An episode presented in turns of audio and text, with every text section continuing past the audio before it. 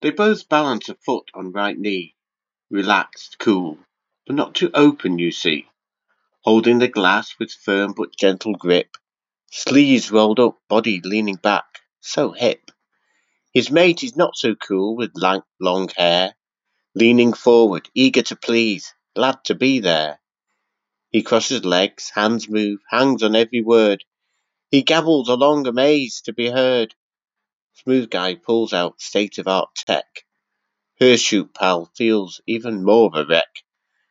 Mr. Tattoo arrives and shakes hands with fashion. You feel that Hare hates this bloke with a passion. He offers out automatic hand to shake. Pictured man ignores and starts to fake.